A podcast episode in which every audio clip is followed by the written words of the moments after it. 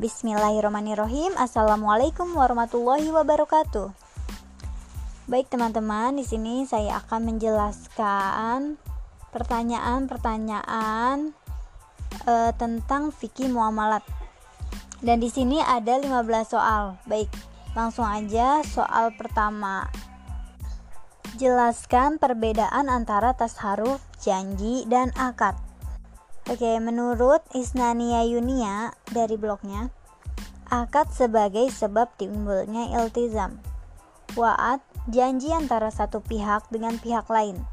Pihak yang diberi janji tidak memikul kewajiban apa pun kepada pihak pemberi janji. Terms and conditionnya tidak well defined atau belum ada kewajiban yang ditunaikan oleh pihak mana pun. Walaupun terms and conditionnya sudah well defined, Bila janji tidak terpenuhi, maka saksi yang diterima adalah saksi moral. Lalu tasharuf, segala ucapan atau tindakan yang dilakukan seseorang atas kehendaknya dan memiliki implikasi hukum tertentu.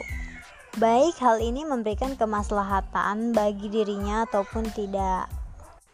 Baik, soal selanjutnya nantikan podcast saya yang selanjutnya. Terima kasih teman-teman. Wassalamualaikum warahmatullahi wabarakatuh.